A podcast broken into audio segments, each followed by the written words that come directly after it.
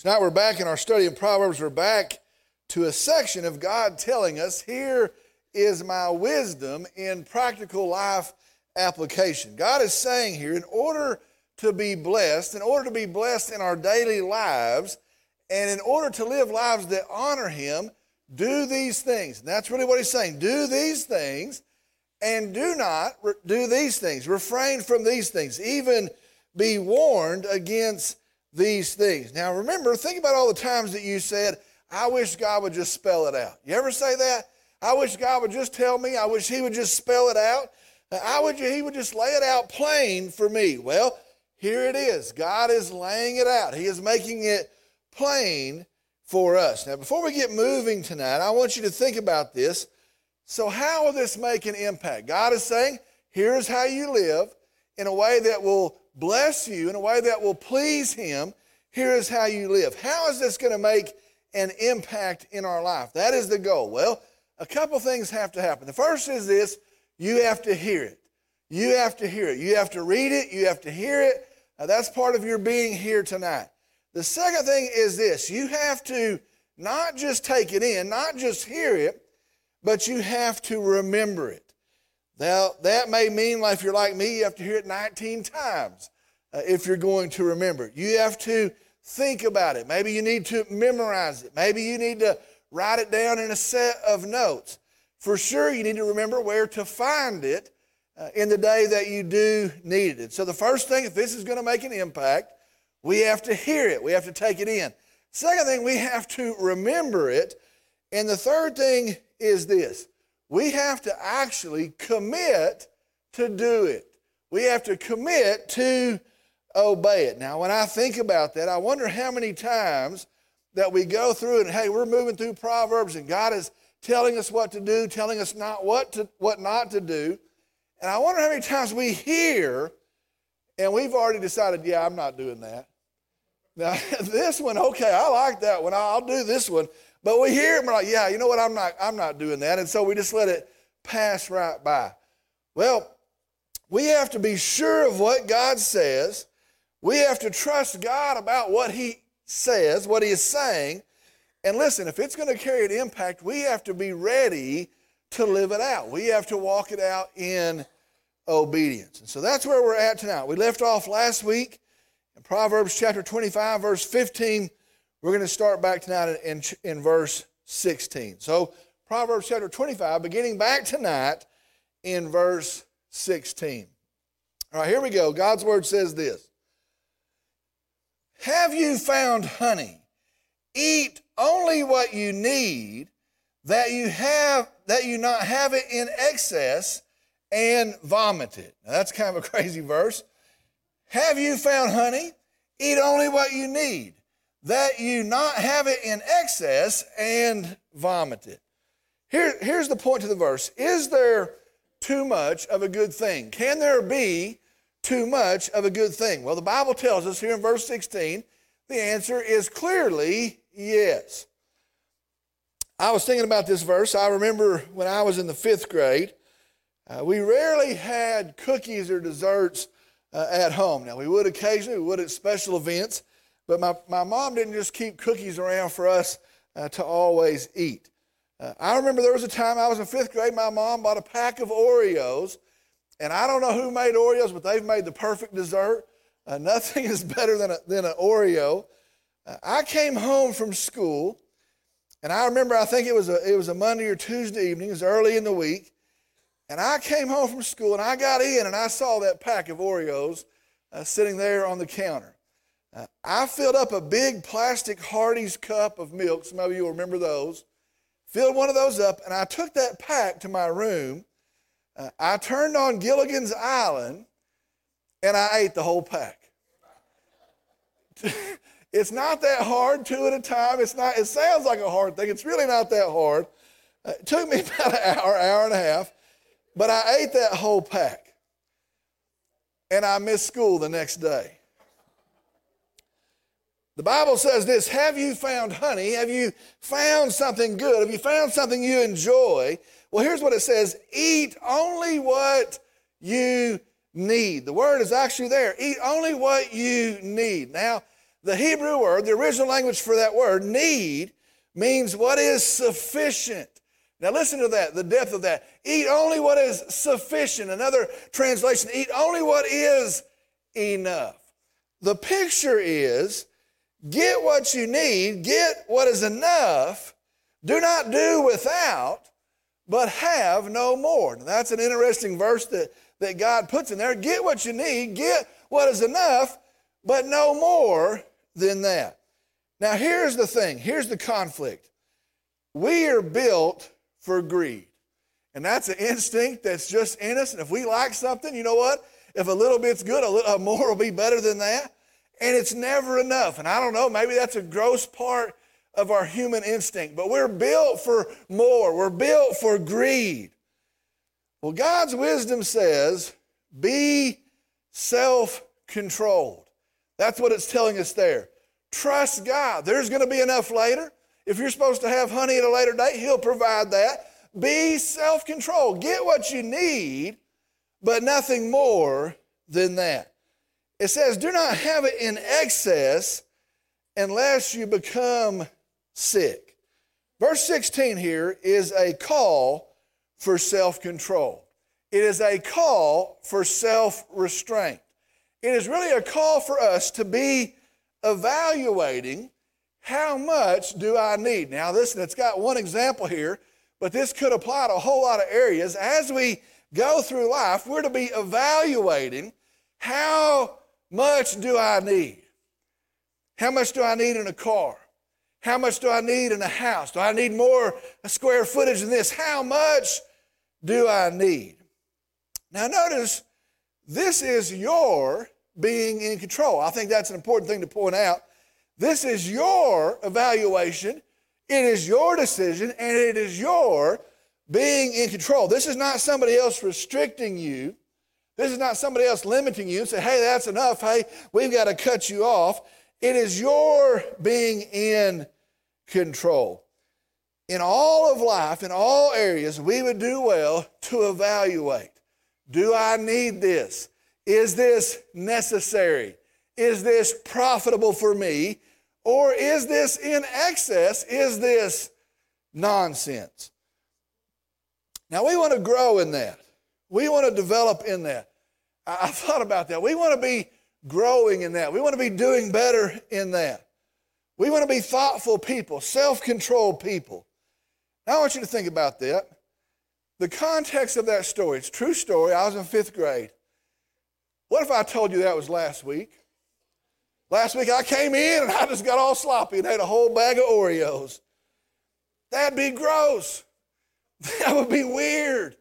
We're to be growing in self control. We're be, to be growing in the process of evaluating, and it's to show up in how we live. Verse 16 again Have you found honey?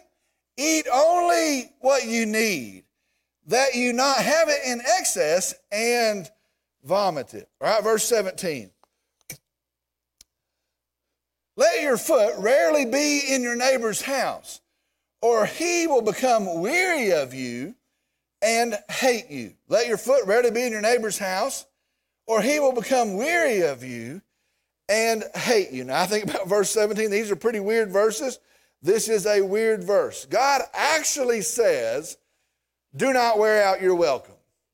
Do not wear out your welcome. To be wise, here's what God says let your foot rarely. Now, that word rarely in the original language in Hebrew it means, now it's, it's kind of different. We would think rarely, we would say scarcely. It's different than that. It means prized, it means precious. And so here's the picture. See what it says here. You come over occasionally, and people, the neighbors, are glad to see you. When you come over, it's a good thing. We're going to have a good time. We're going to laugh. We're going to talk. It is a joy. They're glad that you're there. They enjoy you. They look forward to it. And so when your foot comes over rarely, it's a prized, precious thing. But start to be regular, and they're kind of like, okay, this isn't a treasure. Up it a couple notches, and make it all the time. They come off work and you're standing out in the driveway. Guess what they're going to start to do? They're going to start to hate you. That's what the Bible says. You've worn out your welcome. They come over, your car pulls in, you're trying to get the garage door down, and here they come. Here they come. Don't move. get away from the windows. Shh, hey, get the dog. Anybody ever done that? When I go over, I hear people say they're shutting the blinds. Shh, it's the preacher.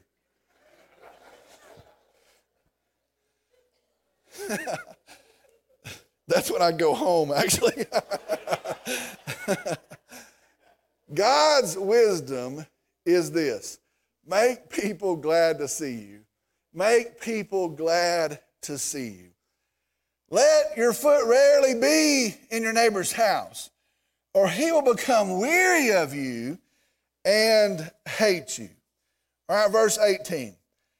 Like a club and a sword and a sharp arrow is a man who bears false witness against his neighbor. Listen to that again. Like a club and a sword and a sharp arrow is a man who bears false witness against his neighbor.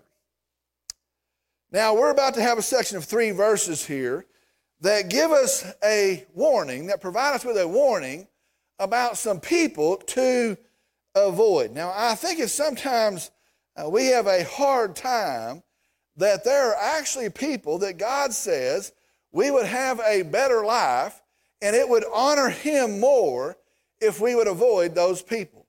And I think, well, that doesn't sound very Christian. That doesn't sound like uh, something we ought, to, we ought to embrace. But it actually says there are people that our lives would be better and that we would honor God in our life more if we would get away from those people. The Bible actually clearly tells us that. Now, it's going to give us, again, an example of some folks to avoid, a warning of people to avoid. It says, first person is this a man who bears false witness against his neighbor. The first person we ought to avoid is this a man who bears false witness against his neighbor. This is a person, uh, very simply, that is a liar. This is a person that lies this is a person that lies about the neighbor. Now, here's what the verse is telling us about this person they are a dangerous person. I don't know, sometimes we think, well, they're a nuisance or, or they're not dependable. They are a dangerous person. Like a club that would hit you, like a sword that would stab you, like a sharp arrow that would get you, pierce you from a distance. These people are dangerous. And so the verse is warning us against people that tell lies, that are not truthful, that lie about the neighbors. They are dangerous people. Be sure, people who are dishonest, people who lie about others, we're to get away from them. We're to not make close acquaintance, cl- close friendships with them. If you do, here's what the Bible says you run the risk of getting hurt you run the risk of suffering injury. And so the first warning here is against the dishonest person. Be warned about the dishonest person. All right, verse 18. Again, like a club and a sword and a sharp arrow is a man who bears false witness against his neighbor. The next warning is in verse 19. It's this like a bad tooth and an unsteady foot is confidence in a faithless man in a time of trouble. Let me read that again. Like a bad tooth and an unsteady foot is confidence in a faithless man in a time of trouble.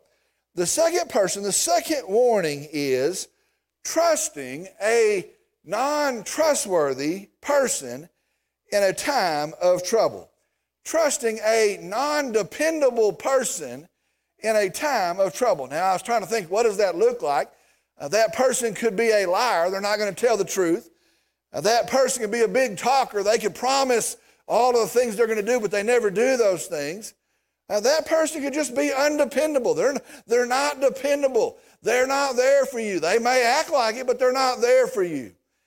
And when crunch time comes, you cannot count on them. That tells us what they're like. The person that's not dependable, that's not trustworthy, it says they're like a bad tooth. I can tell you this few things hurt worse than a bad tooth. Maybe you know that. Uh, few things hurt worse than a bad tooth. It hurts. You got a bad tooth, it hurts. You have a bad tooth, there's no relief. You bite down and it, ooh, it just, it makes you wince, it hurts. You're ready to eat and you have a bad tooth. Second picture here is it says they're like an unsteady foot. The picture here is a twisted ankle, a sprained ankle. You ever have a sprained ankle? You can't put any weight on it, you can't use it. And you think, well, maybe it's getting better. Oh, you can't put any weight on it.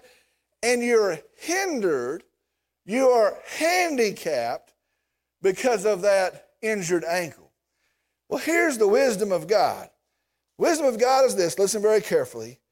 Mark off undependable people. Count them as that. They've revealed themselves for whatever reason is undependable. Count them as that and fill your life with people that up, down, turn around, whatever happens, they are there. And if you need help, they're going to help. And, and if you need somebody to stand as a confidant, they're a confidant. If you need a person to stand with you in trouble and trials, they're going to do that. If you need a person to sacrifice with you, they're going to do that. You need a person that you can trust, they're going to be a person that you can trust. Surround yourself with dependable people. So the second warning is against people that are undependable. Verse 19 again, like a bad tooth and an unsteady foot is confidence in a faithless man in a time of trouble. The third warning is in verse 20. Like one who takes off a garment on a cold day, or like vinegar on soda, is he who sings songs to a troubled heart. Now that's kind of a, a strange verse. Let me read it again. Like one who takes off a garment on a cold day, or like vinegar on soda, is he who sings songs to a troubled heart. Now that's, again, kind of a strange verse. Let me explain it to you. It is a cold day. Now, picture this. It is a cold day. For some of y'all, that's any day not 80 degrees or above. It is a cold day and somebody takes your jacket.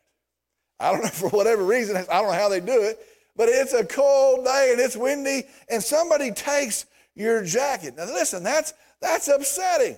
You're cold, you're uncomfortable, it doesn't feel good. It sets you on edge. It's a cold day, and somebody's taking your jacket. Now, the other example is this or like vinegar on soda. You ever take baking soda and pour vinegar on it? Uh, we used to make volcanoes every now and then. They would erupt and they would fizz up and they would blow up. Well, the Bible says, like that, like those things, is a person who sings songs to a troubled heart. Now, here's the strange part. Let me, let me walk it out for you. Let me explain it to you. The picture is this they are not cheering you up. Now, that's what might be confusing. They're not singing songs to comfort you, they're not singing songs with you. They are being jovial. They're goofing off. They're messing around. They're playing. And they're doing that to a person who has a troubled heart.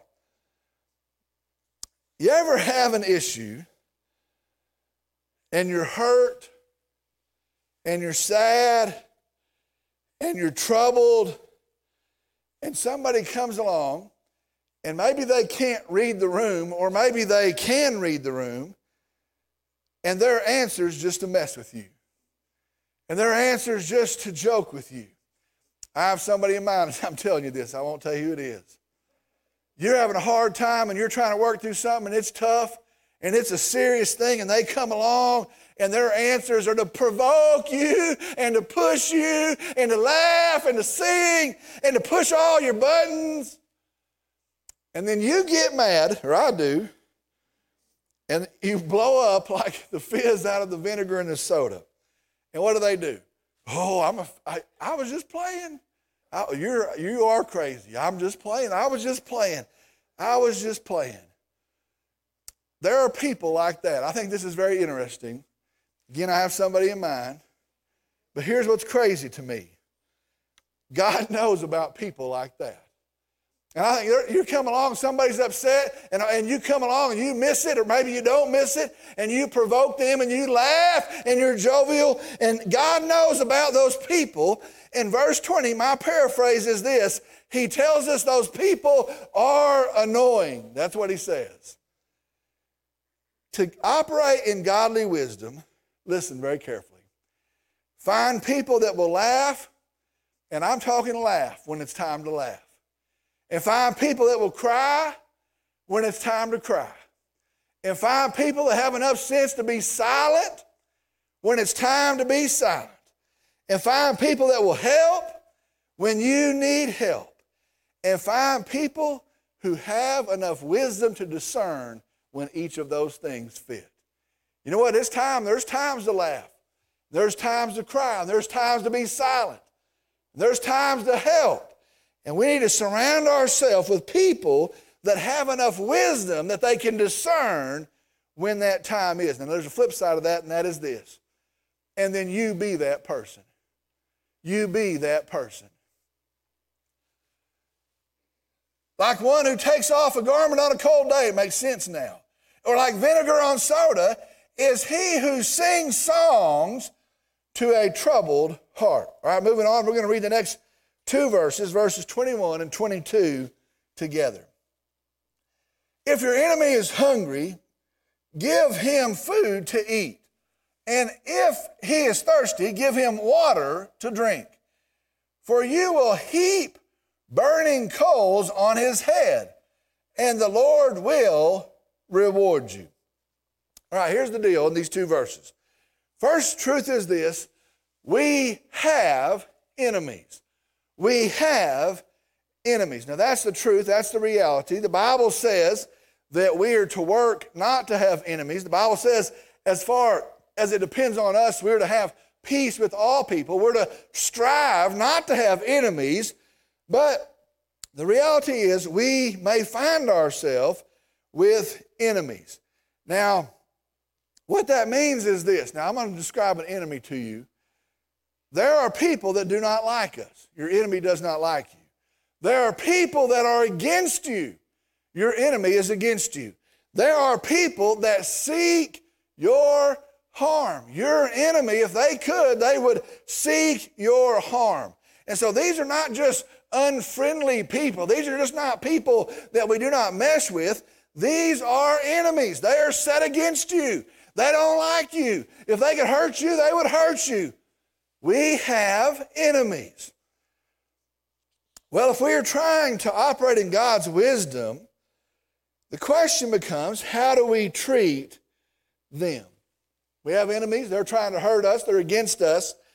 How do we treat them? Well, here's what the Bible says if they are hungry, if they are in need, the Bible says, feed them.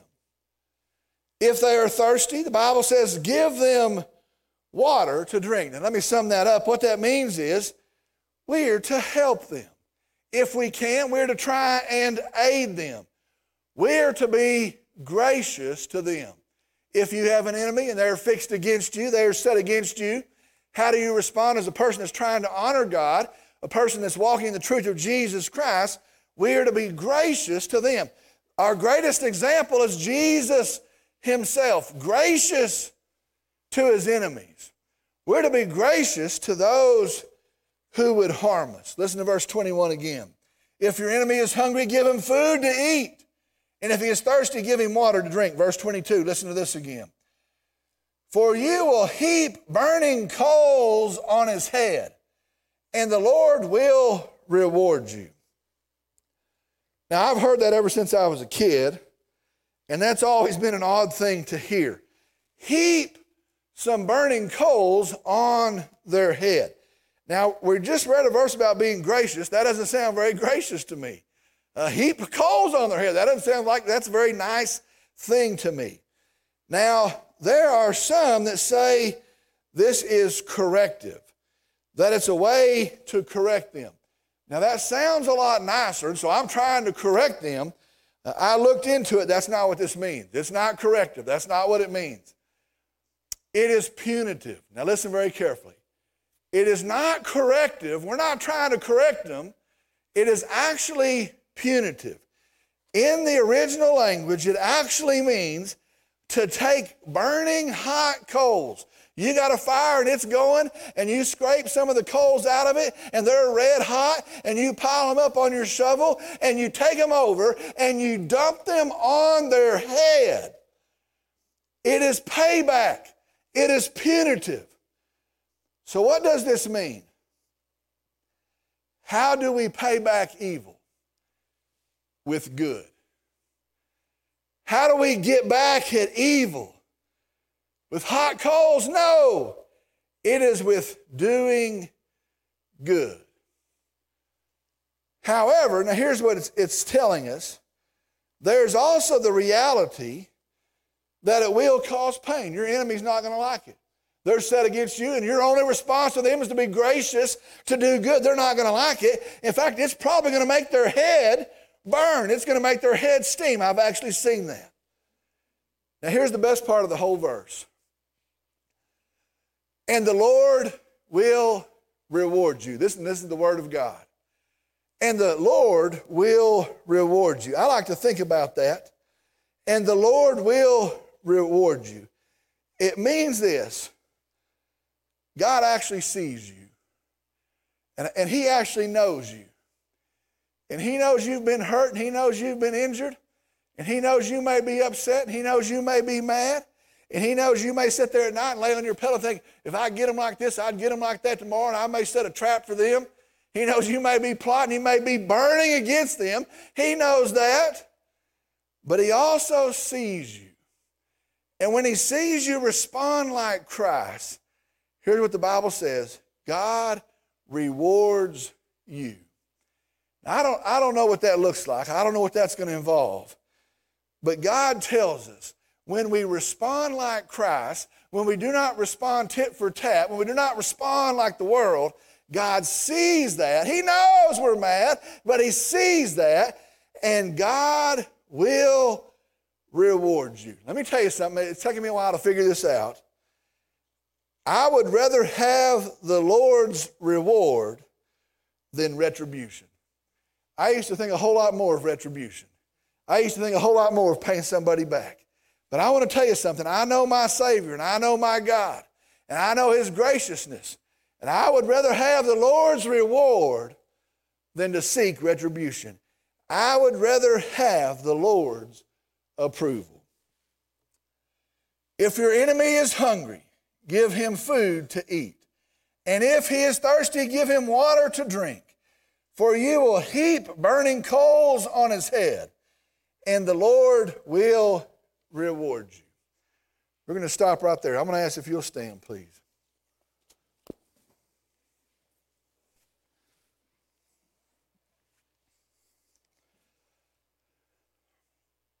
Let's pray.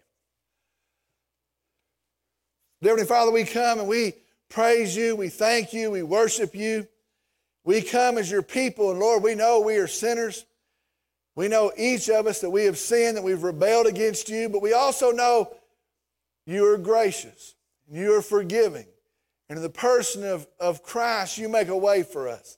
And so we come tonight, Lord, we tell you we love you.